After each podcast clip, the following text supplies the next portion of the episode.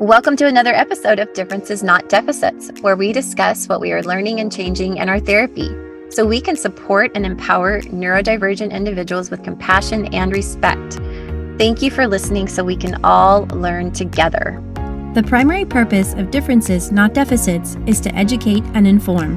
The views expressed during this podcast are solely those of the individuals involved and do not constitute educational or medical advice. Listeners should consult with their professionals familiar with each individual or family for specific guidance.